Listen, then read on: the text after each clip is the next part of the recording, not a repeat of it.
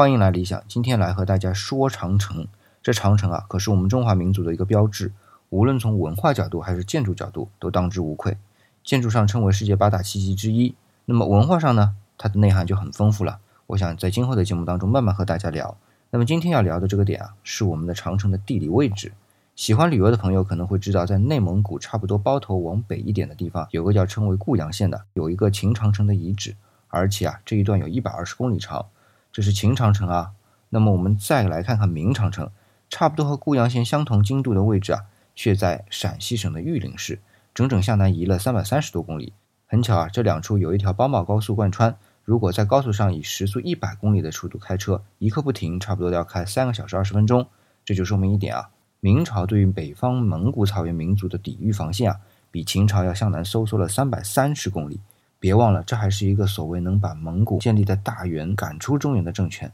可见秦朝的军事实力强大，而为后世奠定下的中华版图。